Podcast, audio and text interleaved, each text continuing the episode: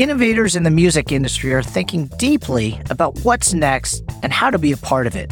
On Voices Behind the Music, you'll hear from some of the most influential voices in music about how the industry is changing and what the future might unfold. Saida Blount is a New York City based brand and marketing powerhouse known for her focus on music culture. But she wasn't always the digital content maven that she is today. Saida grew up in the Midwest and describes herself as being bookish in her early days. Her family placed academics as the top priority, which led her to be a political science major in college. She then moved to the Big Apple for grad school to study public policy and political theory. But behind it all, she always surrounded herself with music, and it was her calling. So she made the risky decision to switch careers and had to start all over. She went from writing policy papers to handing out flyers to promote a show. For meals, she was either fueled by ramen or went to music industry parties for the free food. But things today are wildly different. She is now the senior manager of global content marketing for Sonos, and she's helped to establish and develop new sonic and cultural platforms for the company, including Sonos Radio, positioning the company as an emerging leader in the music and content space. Prior to Sonos, Saida was at NPR, where she handled music live events and digital content for five years. But Saida also has deep experience working with innovative and top influential media outlets and brands such as Fader, Adidas, Punchdrunk, Spotify, and Topshop. In her free time, Saida loves going to concerts, checking out new restaurants in Brooklyn, and travel. She's also plotting on starting a new podcast in the near future. Saida, welcome to Voices Behind the Music. Thank you so much. Wow, it's nice to hear your life summed up in such a glossy sort of way. So thank you. awesome. So, for starters, tell us what is Sonos and describe your role there. Sonos is a music product and technology company that's based out of Santa Barbara, California. Basically, we're known for making really great wireless speakers that also fit into your home theater kind of space in your home. The company was started by a group of music loving tech geeks that were like, why can't you create really amazing products that are premium but at a very fair price? And also run by and operated via Wi Fi. So Sonos has expanded from there. It's been around for, wow, I want to say 17 years plus, And oh, wow. there's about nearly 1,800 employees across the world. And we just now in the last two years started this division, uh, Sonos Radio, where we're now focusing on bringing music content and great curation to homes. Awesome. And tell us about your role. What are you doing at Sonos? I've worked across marketing pretty much at the company. I started out on the Americas team working on developing live events and figuring out how do we bring that Sonos experience outside of the home. It's wiggled its way through every facet of the company, going global and doing experiential events and activations. And now I've landed again working on this really amazing Sonos radio project where we've decided hey, you've got these great speakers in your home, you've invested in this. We found that people listen to music and their podcasts in their home pretty continuously from the moment that they walk through the door from work or errands or different things like that, the speakers are on, why not create our own content? We've done this with a focus on music discovery. We know that we don't have the budgets of companies like Spotify or Amazon Music or Apple, but we know that we do have really great talent and we have access to artists that understand music and are deep lovers and appreciators of music. So we're flexing our ability to reach out to those folks and creating great content. Just imaginative, interesting content based out of music discovery. And so these are actual curators. These are human beings that are curating this content? Pretty much. Yeah. We've really focused on human curation. I actually curate an entire station called Sound System that is probably the largest base of most of our unique and original content. So, yeah, I'm talking to DJs and artists and music supervisors about what they think is interesting. And we do have an agency that we work with, but I would say that for our original content, it is 100% human curated. There is a great debate between algorithmic recommendation and human recommendation. I certainly have a view on that, but it sounds like you do too. By definition, you're talking about the process of picking individual songs, having conversations. But we oftentimes get the question in our line of work at Feed, well, is having human curators, is that scalable? Are you able to scale that process? Whereas algorithmic recommendation, like the old days of Savage Beast at Pandora, which was actually done by humans, and then the algorithm was on top of that. But when you do compare it to traditional collaborative filtering algorithms like Netflix, which are infinitely scalable, do you feel that it loses that important touch, or are, do you find people are okay with algorithmic recommendation? I can't hate on the algorithm. I have to say that my Spotify algorithm knows me to a T. I opened mm-hmm. up my my Discover Weekly and I'm like, wow, this is pretty good. Um, I'm right overwhelmed sometimes at how good it is, but I do think there is a loss of warmth and a loss of kind of an emotional journey sometimes when you rely too heavily on the algorithm that's the way that I curate. I definitely, people will tell you, I make playlists and I consider it storytelling based on emotion. I like to take the listener on a journey. There is a moment where you do need to feel that kind of emotional resonance that you can only get from a person picking out their favorite songs or something that resonated with them the first time they heard it, or wow, I love that background noise that kind of echoes through the song and it makes me feel something and it's gonna like smooth so well into this Bowie song. There's an art form to that. And I really appreciate people that take the time and do that. I was that friend in high school that made mixtapes for friends for every situation. When somebody does that for me or sends me a playlist, I love that.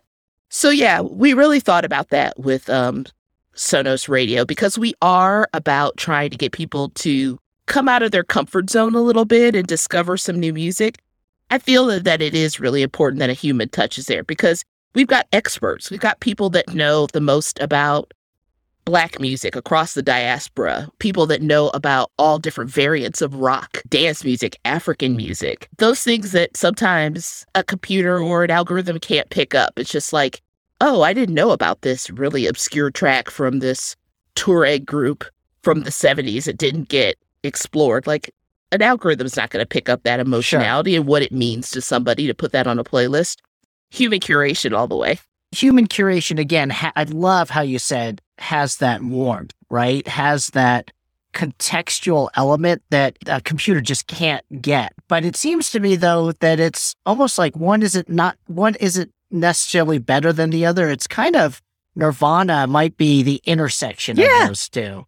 And that's okay. But those moments where I'm really engaged and sitting mm-hmm. and listening and wanting to learn because I constantly learn. That's why I listen to music. I'm one of those people that always tells people, hit me with something. If you hear about a great album or a genre or whatever that I might not know, please hit me about it. Those moments are really important. Music discovery is how I grew up. Um, it saved my life. I, I had a job as a teenager at Barnes and Noble to pay for my addiction to British music magazine so I could learn about more music. I never took home a paycheck. My parents were like, Where did the money go? And I'm like, Well, I'm like, See that stack of paper in my bedroom? That's where it went. For me, the music discovery aspect is king. And I think fostering that human kind of curation and interest and the willing to go down wormholes is really important.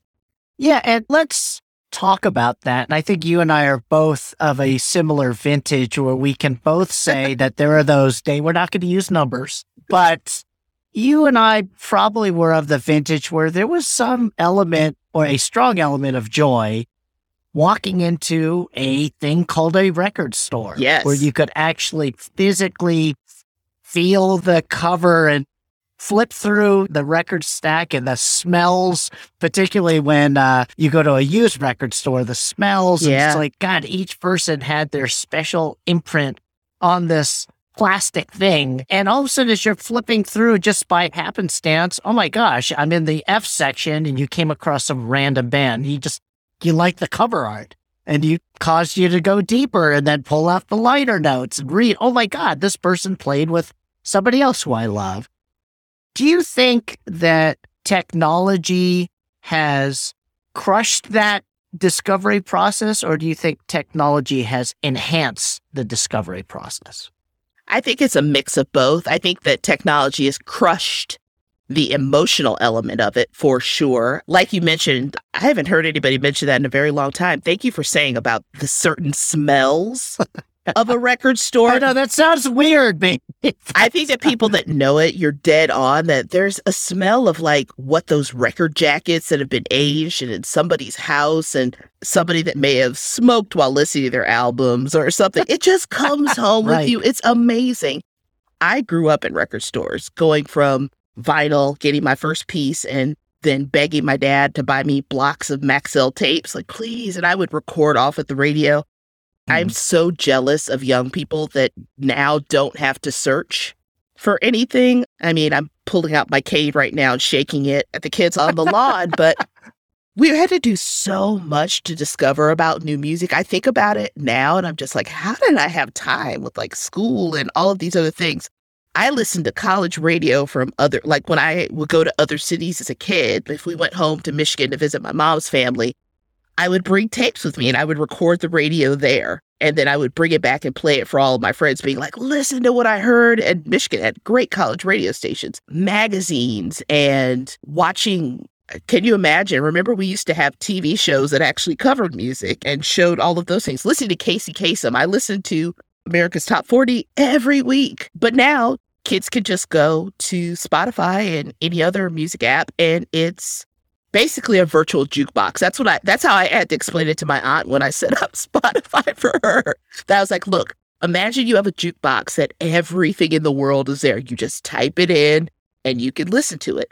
What a gift. It is a gift, and I think technology does play a critically important role. There's an old saying, which is content is king. I would argue, though, nowadays, because content is everywhere, it's like water, right? There's so much content that you'd never be able to consume it in multiple lifetimes. So that leads me to say it's not content that is king, it is context that is Yes. king. I miss the context, particularly college radio, which is great because they had a lot more Yeah. freedom to play what they wanted. But oftentimes, it wasn't necessarily the music, it was the spaces in between the music. Yes. Right? It was the it was when the DJ actually said, Hey, you should check out this crazy band called the Red Hot Chili Peppers. I know it's the mm-hmm. nuttiest name, and they do this funk rock LA kind of thing. It'll blow your mind. Oh, the first time I heard the Violent Femmes, it was just like, whoa, what is this? This is nuts. But it was the context around it, the story about the bands that got me super excited. College radio was a goal of mine when I went away to school. I went to this small liberal arts college in the middle of Maine, in the middle of nowhere. You went to Bates. I went to Bates. I love that school. It's a great school in the smack dab in the middle of the state, 1,200 students total. But WRBC was one of the best college radio stations in the country. One of the greatest things was they would put these stickers on the back of CDs and albums where the disc jockeys could fill in their thoughts and notes. Things could get so wild. You would hear people say some of them, like, I'm going to read what's on the back of this. Like, hey, I've got this uh, Ned's Atomic Dustbin CD, and they're this weirdo band, and it makes me feel like I'm tripping. It's just insane. I miss those moments. That personality doesn't always translate anywhere else, but I think college radio just holds a special place in my heart. And I think that we tried to bring some of that at Sonos. We have some oddballs that make some shows for us. And I've never put any barriers around people. I was like, if we could put together NPR Music, BBC Six, WKRP, and a weirdo college rock. I was like, would this be what we're putting on the air? With like where people are learning things at the same time? That to me was the ultimate joy. Sometimes you just need a wackadoodle guy that's like, you know this is real trippy. And I listened to this when I was making out with my girlfriend under the bleachers in college, and it was great.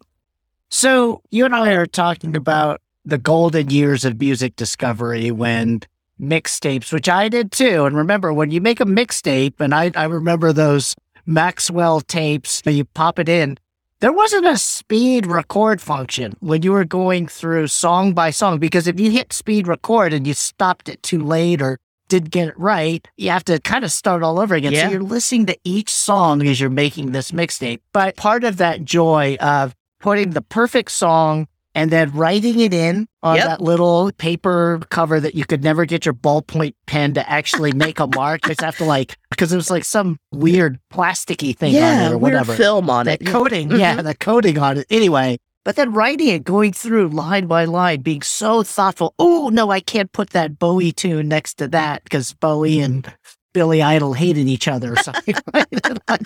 There's just that joy of creation. But obviously, technology is is critical, and, and music, as you're saying, I loved how you described Spotify as the giant jukebox in the sky. But what do you think? What's the future of music, particularly as it relates to curation and discovery? Do you have a view on that? I think it's going to get bigger and bigger. I think that discovery is the tool. It's like, where else can pop music go? I think we've all kind of seen where it's landed. MTV doesn't exist anymore. There's not a place really to discover the whole art form, the visuals. I mean, we get to see it at award shows and via social media. I think that even social media has changed what music really is. It's like this rise of TikTok artists, for better or for worse. There's been some that are fantastic. Um, I'm not particularly versed in her music, but Olivia Rodrigo, I see Sure. where she's come out of that. But on the other hand, somebody else that I think is absolutely fascinating, and I'm excited to see what she does is PinkPantheress from the UK,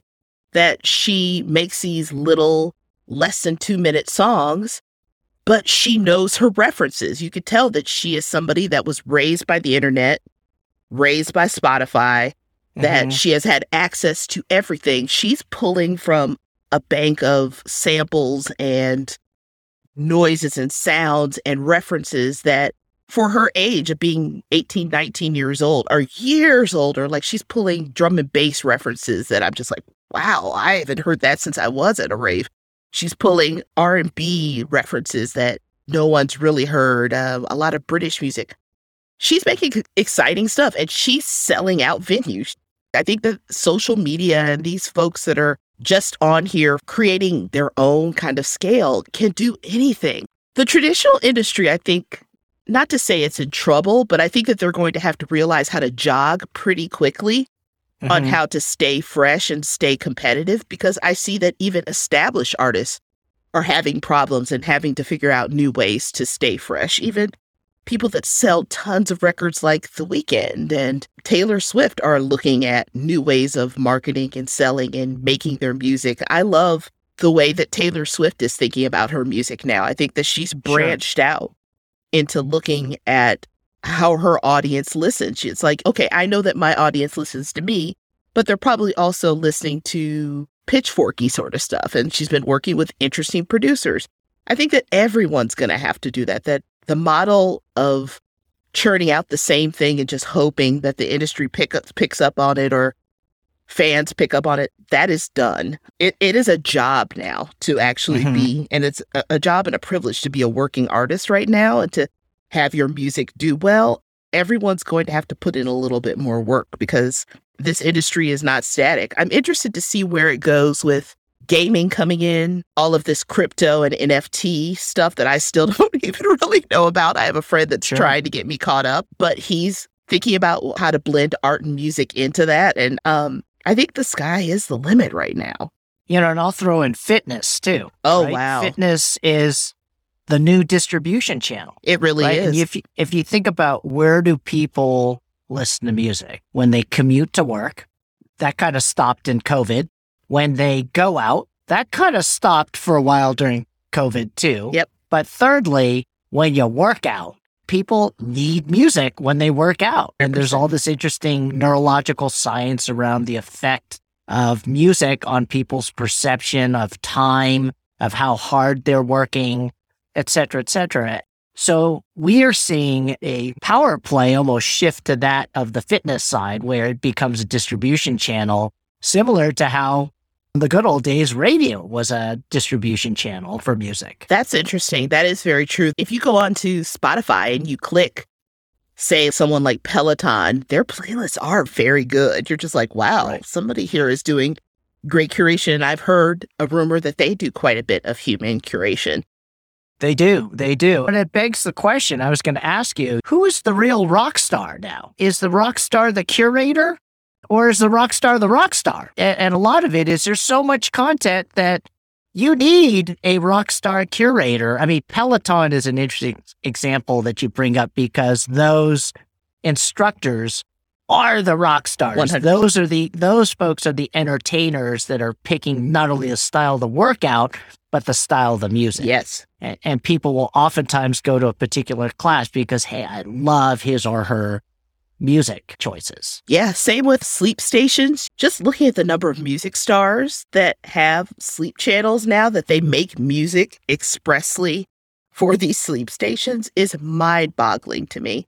Ironically, we have a show on Sonos Radio that is about conversations with music supervisors. And I agree with you. I think that music supervisors are rock stars, like Ludwig Göransson, who does the music for The Mandalorian and all of those Star Trek. I mean, he is sure. a rock star. He does the stuff for that Disney universe.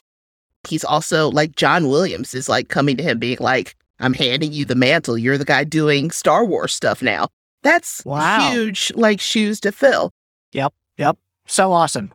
So let me ask you a couple quick questions. Actually, one around advice for a young person getting into the music industry. Can you share some knowledge? This is funny because I've been doing some advisory work for the Clive Davis School of Music here in New York. I talked with a young person today that he's finishing up his last semester and trying to figure out what he's doing, but he played music in his kind of like senior review that blew my my head off within the first 3 notes. I was like, "Whoa, I was like, this kid is really thinking about what he wants to do. He knows his style. He's very assured. I would say that one, if you have the opportunity and you have the privilege to look at a school like Clive Davis, it's the most comprehensive program in the country right now that it's allowing young people to look at every facet of the music business from they have music supervision classes to gaming, music and gaming. That's huge. Looking at internet technologies and music. And then the requirements there is that you have to take a class in every one of those, so the 360 of the business. Mm-hmm. I would say make sure that even if you don't have that opportunity, learn every facet of the business or at least research it. Don't go in cold. Don't think, oh, I'm just a singer. I'm going to learn this. And somebody else will take care of the back end. No, you have to know everything that you're doing top to bottom. If I could rewind the clock, I would take as many mentorship and internships as I could, learn from people that are willing to give you the time. It sounds so weird because people don't really do this anymore. Get out there, network, like actually be foot on the ground and go to things and network. People now just do it over LinkedIn or they just send emails back and forth in the DMs, actually get out and meet people. When I moved to New York City, the best thing I ever did for myself when I decided I wanted to be in music was I went to tons of shows and I went to tons of industry things. And even if I was just standing in the corner drinking their free drinks and eating their free food, I still yep. met people that like were like, hey, have you ever thought about talking to this person face to face it trumps all. Like you just have to get in front of people and learn and kind of network. Love it. Love it. On that note, at any of these events, did you have any starstruck moments? Always. One of my funniest stories. One year I went to Coachella and I had an artist pass, which Coachella, that's basically that's one step away from having a cart and like driving it yourself around. You can go anywhere with an artist pass. And I got it for a couple specific reasons. But one, I wanted to see Bryan Ferry. I am the biggest Roxy Music fan, and I love Bryan Ferry, a man in a smoky jacket. My God. And I was like, so I told my friend that I went with, I was like, we're going to Bryan Ferry. We're going to be behind stage so I could see this show. I don't want to be arm jostling people. Prime spot. We found the prime spot. We are behind the stage. We're looking through the curtain. We see the whole band. Bryan Ferry's there dancing around. And all of a sudden, I feel a tap on my shoulder. And I hear this, hey, you're dragging some toilet paper on the bottom of your shoe. And I feel this like leg or this arm lift up my leg. And I turn around and it's Steven Tyler had picked up my foot. And it's literally, he's like, hey, look like some gum gotcha.